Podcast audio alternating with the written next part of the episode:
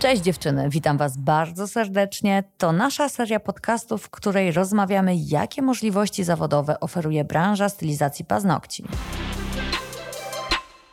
Dzień dobry, podcasty Indigo, Magda Malaczyńska. Dzisiaj moim gościem jest przedstawicielka Polskiego Związku Przemysłu Kosmetycznego, doktor nauk, inżynier Justyna. Dzień dobry. Dzień dobry, witam Państwa serdecznie. Dzisiaj będziemy rozmawiać na temat wytycznych covidowych. To bardzo ciekawe zagadnienie i rzeczywiście my mieliśmy ogromny udział w powstawaniu wytycznych branżowych.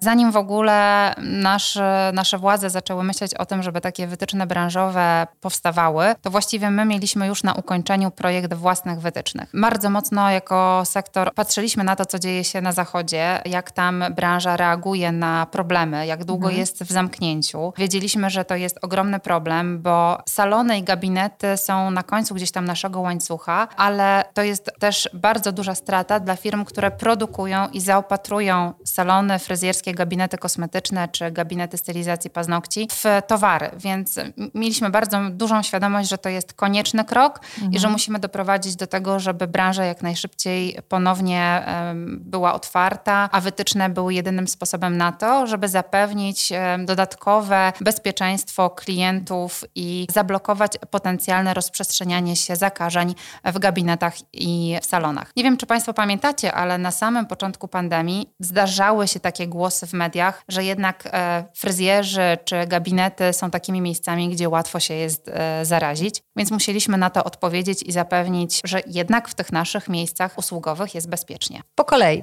zatem omówmy wszystkie wytyczne. Dobrze, postaramy się pokrótce przybliżyć. Ja tylko też e, zachęcam, żeby wejść na stronę kosmetyczni kropka pe el i ściągnąć sobie taki przewodnik, wytyczne mhm. dla gabinetów, które są poszerzone i tam można szereg wiedzy zdobyć, ale tam jest też jedna bardzo fajna rzecz, czyli przygotowana infografika. Mhm. Infografikę, którą można sobie za darmo pobrać, wydrukować i powiesić gdzieś na przykład w witrynie naszego gabinetu czy salonu, jeżeli tego jeszcze nie zrobiliście, no bo to już czwarta fala pandemii. To jest taka jasna informacja dla Waszych klientów, mhm. że u Was te wytyczne zostały wdrożone i że Wy macie świadomość, jak należy pracować z klientem i świadczyć usługi w pandemii. Jeżeli chodzi o te wytyczne, to możemy wyznaczyć trzy najważniejsze obszary, czyli ochrona samego siebie, ochrona klienta i zagospodarowanie przestrzeni, mhm. czyli tam tego miejsca pracy, w którym jesteśmy.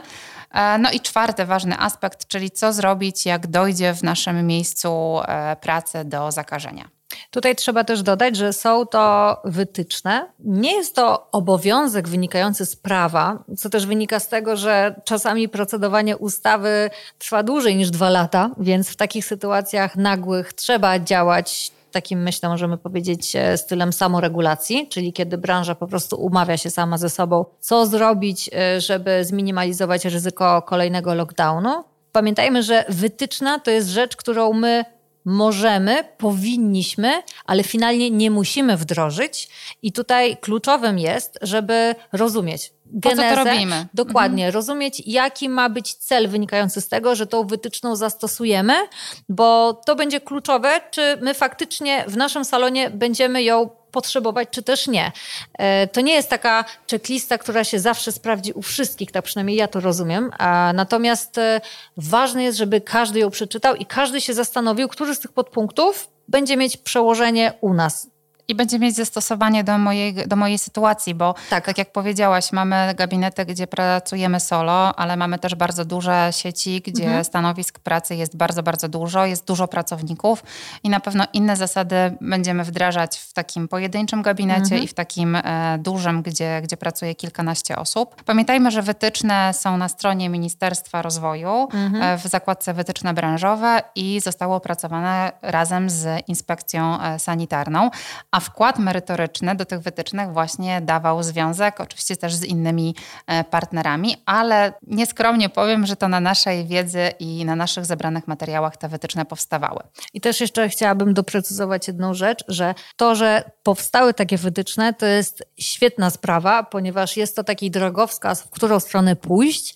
Natomiast pamiętajmy, że nas w branży paznokci jest tak dużo, że nawet tylko w naszym takim wąziutkim sektorze jesteśmy w stanie wskazać, że inaczej pracuje stylistka, która jest samozatrudniona u siebie i nie ma pracowników, a inaczej będzie pracować stylistka, która ma u siebie pięć stanowisk. I to będą dwa różne przypadki i dwa różne modele potencjalnego zagrożenia.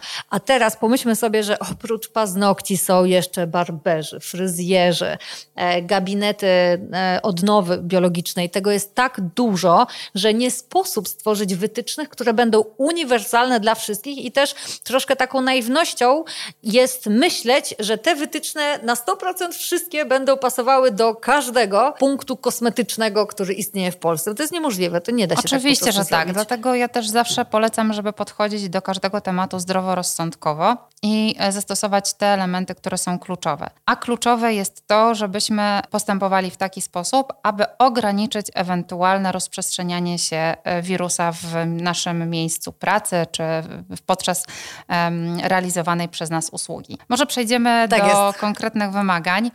Jednym z nich jest na przykład zadbanie o przestrzeń i mhm. o odpowiednie odległości pomiędzy stanowiskami pracy. Przyjęta została zasada, że półtora metra to jest takie absolutne minimum między jednym stanowiskiem a drugim stanowiskiem pracy. Oczywiście, jeżeli pracujemy w pojedynkę, no to to nas nie obowiązuje. Jeżeli mamy możliwości lokalowe takie, że nie jesteśmy w stanie tych stanowisk rozdzielić mhm. aż tak mocno, no to dochodzą tutaj dodatkowe możliwości. Możemy zastosować pewnego rodzaju przepierzenia, postawić takie ścianki, żeby po prostu rozgraniczyć kontakt pomiędzy stanowiskami pracy.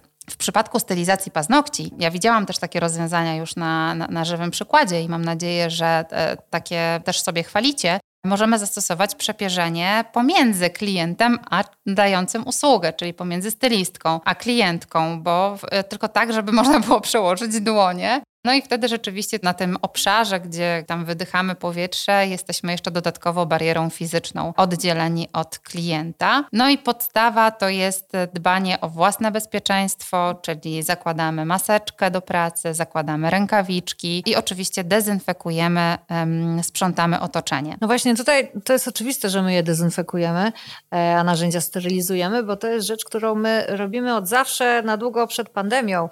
Podobnie Tego jak... nikt nie musi mówić, tak? Właśnie tak zastanawiam się, w jaki jeszcze dodatkowy sposób mielibyśmy wzmożyć tą dezynfekcję. Tutaj mówimy o zupełnie innej dezynfekcji. Mówimy o tym, że w momencie, kiedy mamy taką dużą transmisję wirusa i to ryzyko kontaktu jest zdecydowanie większe, no bo teraz mamy znowu wzrosty zachorowań i wzrosty ilości. Co prawda na szczęście gro z nas jest zaszczepionych, ale jeżeli chcemy się zabezpieczyć, a zabezpieczamy się po to, żeby po prostu pracować, żebyśmy mhm. nagle nie Nie wypadli na tydzień, dwa w obliczu koniecznej kwarantanny i nie wypadli z obiegu z biznesu, no to mhm. po prostu musimy o to bezpieczeństwo zadbać. Chodzi o sprzątanie miejsc i dezynfekowanie miejsc kontaktu, czyli raz blaty. na jakiś czas blaty, klamki, włączniki, których konsument mógł, klient mógł dotknąć. Mhm. Jeżeli skorzystał z toalety, no to też warto by było to, tą przestrzeń zdezynfekować. Więc to wszystko zależy od tego, jak mamy tą przestrzeń pracy zorganizowaną. Najlepiej jest, jak klient po wejściu dezynfekuje swoje dłonie albo na przykład proszone jest założenie rękawiczki, mhm. rękawiczek. Sprawdzamy, czy nosi maseczkę. Dobrze by było, żeby ją miał. Siada, wykonujemy usługę. Jeżeli miał kontakt z przestrzenią taką, do, na, na której za chwilę usiądzie ktoś inny, czyli czy to jest fotel, czy ma podłokietniki, tam Wszystko, wszystkiego dotykamy, więc dobrze by było to szybciutko zdezynfekować przed następnym klientem i wtedy czujemy się bezpieczniej w naszym własnym środowisku pracy. To jest przykład zastosowania się do bezpieczeństwa naszego miejsca pracy i naszych klientów, czyli to bezpieczeństwo numer dwa, tak? Tak. A omówmy jeszcze to pierwsze. W sensie, że chronimy siebie, tak? Mhm, Czyli tak. To, to już troszeczkę mówiłam, że sami też pracujemy w maseczce i mhm. zakładamy rękawiczki i dezynfekujemy, no bo przede wszystkim e, ważne jest to, żebyśmy my nie wypadli z możliwości świadczenia tych usług, no bo jeżeli zdarzy się, że zachorujemy, czy wpadniemy właśnie w tą tak zwaną kwarantannę, no to nie będziemy mogli świadczyć usług. Ważne jest też, żeby zadbać o odpowiednią odzież ochronną, żeby tę odzież z odpowiednią częstotliwością prać, w odpowiedniej temperaturze, temperaturze, czyli minimum sześćdziesiąt stopni. Jeżeli jest taka potrzeba, to może należy chronić też oczy, bo to jest też taki łatwy sposób transmisji wirusa, czyli wystarczy, że potrzemy śluzówkę i, i gdzieś tam ten kontakt jest ułatwiony, więc jeżeli mamy takie ryzyko, nie mamy tego dodatkowego przepierzenia, może warto pomyśleć o goglach. No wszystko trzeba dostosować do okoliczności, ale też sposób na przykład umawiania wizyt. Warto jest umawiać wizyty telefonicznie bądź przez internet, wyeliminować takich klientów z, z ulicy, ulicy.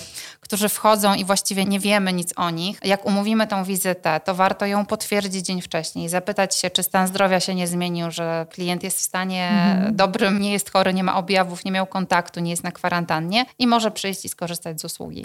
A sławne kwestionariusze? W jaki sposób się zapatrujecie na nie? Mierzenie temperatury i kwestionariusze to jest temat, który był bardzo mocno dyskutowany. Mhm. W wytycznych zostało to ujęte, że można to robić za zgodą pracowników, bo to głównie chodzi o kwestionariusz dla pracownika, ale no należałoby to przechowywać w odpowiedni sposób, zadbać o przechowywanie tych danych. Chyba praktycznie jest tak, że, że, że niewiele osób decyduje się na to, natomiast nie jest też twardo powiedziane, że trzeba. Mhm, dokładnie. Tak, bardzo byłam ciekawa waszej opinii, ponieważ to jest akurat gorący temat u nas na tapecie wytycznych wynikających z sanepidu bezpośrednio. Naszym obowiązkiem jako przedsiębiorcy jest poinformować informować klientów, że nie możemy przyjąć ciebie, drogi kliencie, na usługę, jeśli masz objawy zakażenia. Można to uczynić kwestionariuszem, w którym oczywiście bierzemy dane wrażliwe, imię, nazwisko, telefon i zadajemy szereg tych pytań, ale pamiętajmy, że takie dane wrażliwe należy w odpowiedni sposób zabezpieczyć, a jakiekolwiek ich przetwarzanie też jest związane z dodatkowymi regulaminami. Trudnościami, tak. Bo to nam wchodzi RODO. Po prostu powiedzieć, że jeżeli źle się pan czuje, ma pan objawy, pani objawy, to po prostu prosimy o przełożenie terminu wizyty. Powiedzieć można, ale w żaden sposób nie będzie to udokumentowane prawnie. Tak. Dlatego najlepszym sposobem, tak jak sobie właśnie konsultowaliśmy z kancelarią, będzie wysłać es em es a, w którym my przypominamy o tym, że jeżeli na przestrzeni dwudziestu czterech godzin miałeś objawy takie i takie, to my nie możemy cię przyjąć. Świetny pomysł, tak, bardzo A dobrze. Odsuwamy problem RODO. Tak, tak i mamy też twardy dowód, że nasi klienci są o tych obostrzeniach e, informowani. Dokładnie. Więc wydaje mi się, że to jest taki złoty środek, który ani nie wymaga od nas odpowiedniego przetwarzania danych, a na pewno w razie, jeżeli sanepid do nas przyjdzie, ponieważ w naszym salonie niestety wydarzyło się ognisko zakażeń, no to my dopełniliśmy wszelkich starań i poinformowaliśmy, czyli byliśmy zgodni z wytycznymi. Dokładnie. I teraz dotknęłaś kolejnego tematu, czyli co zrobić, jeżeli się niestety tak niefortunnie zdarzy, że albo pracownik będzie miał objawy zakażenia i okaże się, że ma dodatni wynik, bądź klient. Tutaj pamiętajmy, że przede wszystkim musimy potrafić prześledzić ścieżkę kontaktów, czyli kto był na wizytach i takie są sugerowane w tych wytycznych zabiegi, że musimy przetrzymywać terminarz wizyt przez trzydzieści dni, tak żebyśmy mogli odtworzyć tą ścieżkę potencjalnych kontaktów. No i teraz w zależności od tego, czy to jest pracownik, czy klient, troszeczkę inaczej postępujemy. Przede wszystkim pracowników uświadamiamy, że chorzy nie przychodzą do pracy. Czyli jeżeli mają objawy i podejrzewają, czy mieli kontakt, to po prostu informują pracodawcę i podejmowana jest decyzja, jak tematem zarządzić. I oczywiście zostają w domu. Gdyby się okazało, że już w trakcie dnia pracy jakieś objawy wystąpiły, no to należy takiego pracownika odizolować, jeśli mamy taką możliwość, w osobnym pomieszczeniu. Jeżeli nie mamy osobnego pomieszczenia, to staramy się wydzielić strefę, tak żeby nie było kontaktu, przynajmniej te półtora metra. I indywidualnym transportem odsyłamy takiego pracownika do, do domu bądź polecamy kontakt z jednostkami inspekcji sanitarnej, tak żeby został pobrany wymaz i taka osoba była monitorowana. No i oczywiście wszystkich z kontaktu musimy poinformować i podać też zgodnie z procedurami już prowadzonymi przez inspekcję sanitarną, kto mógł mieć kontakt. W przypadku, kiedy jest to klient i widzimy przed wejściem na usługę, że ma niepokojące objawy, to po prostu nie realizujemy takiej usługi. Tu trzeba zaznaczyć, że nie tylko klienci mogą mieć objawy zakażenia, ale też nasi pracownicy, którzy przyjdą do pracy i nagle, no co, okazuje się, że prawdopodobnie mają wirusa. Jak się wtedy zachować? No najlepiej jest odizolować taką osobę w osobnym pomieszczeniu albo po prostu wydzielić jakąś strefę bezpieczną, tak żeby przynajmniej te półtora metra od innych osób obecnych w pracy można było wyznaczyć. No i oczywiście odesłać do domu, najlepiej transportem indywidualnym. To, co jest istotne, to żeby ograniczyć ilość osób przebywających w jednym czasie w danym miejscu. Jeżeli jesteśmy bardzo dużym salonem, to dobrze by było rozgraniczyć na przykład przy pracy zmianowej i nie mieszać tych pracowników pomiędzy zmianami. Żeby mhm. ci, którzy mają kontakt w danej grupie, byli w tej grupie, bo jak zaczniemy je miksować, to możemy skończyć z taką sytuacją, że obydwie te grupy będą na kwarantannie. Jeżeli to wydzielimy, to jedna grupa może trafić na kwarantannę, a druga będzie dalej pracować, chyba że będziemy mieli tak strasznego pecha, że w obydwu wystąpi zakażenie. Ale miejmy nadzieję, że tak się nie stanie. Co warto też podkreślić? No jeżeli jest taka możliwość, to rezygnujemy z poczekalni, czyli nie doprowadzamy do takiej sytuacji, że jedna osoba jest obsługiwana, a cztery siedzą i czekają mhm. na swoją usługę. Bo różnie bywa. Oczywiście prowadzimy terminarze, umawiamy klientów na godziny, najlepiej telefonicznie. Staramy się zostawić jakiś taki bufor czasowy, żeby się te osoby mogły minąć. Jak wiemy, bywają klienci, ci, że tacy, którzy się spóźniają mhm. notorycznie, albo usługa się przedłuża, albo proszą nas o dodatkową usługę, no więc to wszystko wymaga odpowiedniego zaplanowania. Zawsze jak na przykład nam się przeciąga, to warto też poprosić klienta, żeby zjawił się chwilę później. Zwracamy też uwagę na to, żeby na przykład klient w trakcie usługi nie korzystał z telefonu komórkowego. Telefon komórkowy, to wiem, to trudne, ciężko ale będzie. Telefon jest niestety największym nośnikiem różnego rodzaju tak. drobnoustrojów. Bardziej niż muszla sedesowa. Ponoć. Ponoć. To, to, to strasznie bolesne porównanie, jak zaczynamy sobie to uświadamiać.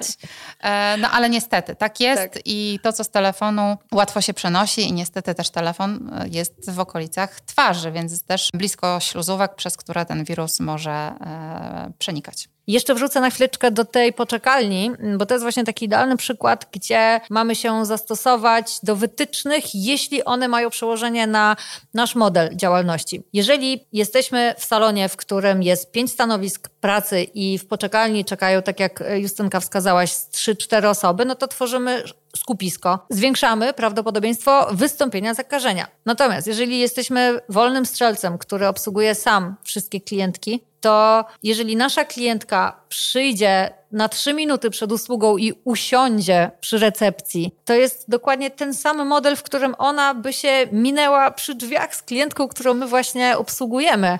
Tu podchodzimy zdroworozsądkowo. Jeżeli się już tak zdarzy, na dworze mróz, no dokładnie. To przecież nie wygonimy tej klientki z tego salonu. Jeżeli jest piękna pogoda, to możemy ją grzecznie poprosić, żeby poczekała chwileczkę jeszcze na zewnątrz, ale jeżeli klient chce już wejść do środka, no to starajmy się po prostu mieć tak to zorganizowane, żeby przynajmniej odległości zostały zachowane, czyli żeby ktoś tam nie siedział jedna drugiej osobie na głowie, tylko żeby te półtora metra zdrowego dystansu zachować. I tutaj właśnie dziewczyny, dlatego warto jest ze zrozumieniem czytać wszystkie wytyczne i się zastanawiać, czy one mają przełożenie u nas, czy nie, żeby potem nie było sytuacji, że czytacie gdzieś na forum i drżycie, ponieważ u was jest przecież ta kanapa ciągle i, i Ksińska siedziała wczoraj i może przyjdzie już sanepid i wlepi mi za to karę. No nie, jeżeli jesteś w stanie pewne rzeczy wytłumaczyć zdroworozsądkowo i pokazujesz, że stosujesz się i starasz się zminimalizować to zagrożenie zakażenia u ciebie podczas pracy, to czuj się bezpiecznie. Zawsze możemy też poinformować klientów w trakcie umawiania na wizytę, że prosimy o przychodzenie na wyznaczone godziny, bo raczej staramy się nie uruchamiać poczekalni, czyli klient jest poinformowany, możemy też jakąś tam informację zamieścić w miejscu poczekalni, że, że jednak poczekalnia jest wyłączona ze względu na wytyczne covidowe. Myślę, że klienci to zrozumieją. Wszyscy też chcą siebie chronić, więc raczej dostosowują się do wymagań. Jeszcze jedna wskazówka, taka chyba już na koniec, to też starajmy się oddzielać rzeczy osobiste klientów. Niektórzy wiem, że radzili sobie, po prostu umieszczali w różnego rodzaju worki rzeczy klientów. Ja myślę, że dobrym sposobem też jest rozwieszanie w takiej odległości chociażby haczyków na płaszcze, żeby one się ze sobą nie stykały. Dziękujemy bardzo za przybliżenie wszelkich wytycznych, które kosmetyczni kropka pe el wypracowali razem z Głównym Inspektoratem Sanitarnym oraz z Ministerstwem Rozwoju. I mam nadzieję, dziewczyny, że uda wam się co nieco wdrożyć albo chociaż wyciągnąć swoje wnioski, dzięki którym minimalizujemy ryzyko tego, że akurat u was będzie kwarantanna. Trzymajmy się od tej kwarantanny jak najdalej, pracujmy, korzystajmy z możliwości zarabiania pieniędzy. Justynka, bardzo dziękuję za odwiedziny. Dziękuję bardzo, bądźcie zdrowe, i pracujcie bezpiecznie. Dziękujemy dziewczyny za poświęconą nam uwagę i do usłyszenia w kolejnym podcaście. A jeszcze na sam koniec powiedzmy, gdzie znajduje się pełna lista wszystkich wytycznych na stronie kosmetyczni kropka p l, w której zakładce? Na stronie kosmetyczni kropka p l proszę szukać wytycznych, które przygotowaliśmy dla branży i one są poszerzone i tam też są infografiki. Dokładnie teraz nie pamiętam zakładki, ale tam są na pewno bardzo łatwo do znalezienia. Natomiast wytyczne, te, które są, były współtworzone z ministerstwem i z inspekcją, znajdują się na stronie Ministerstwa Rozwoju w wytycznych branżowych. I tam możemy je znaleźć. Raz jeszcze dziękujemy i do usłyszenia. Dziękuję bardzo.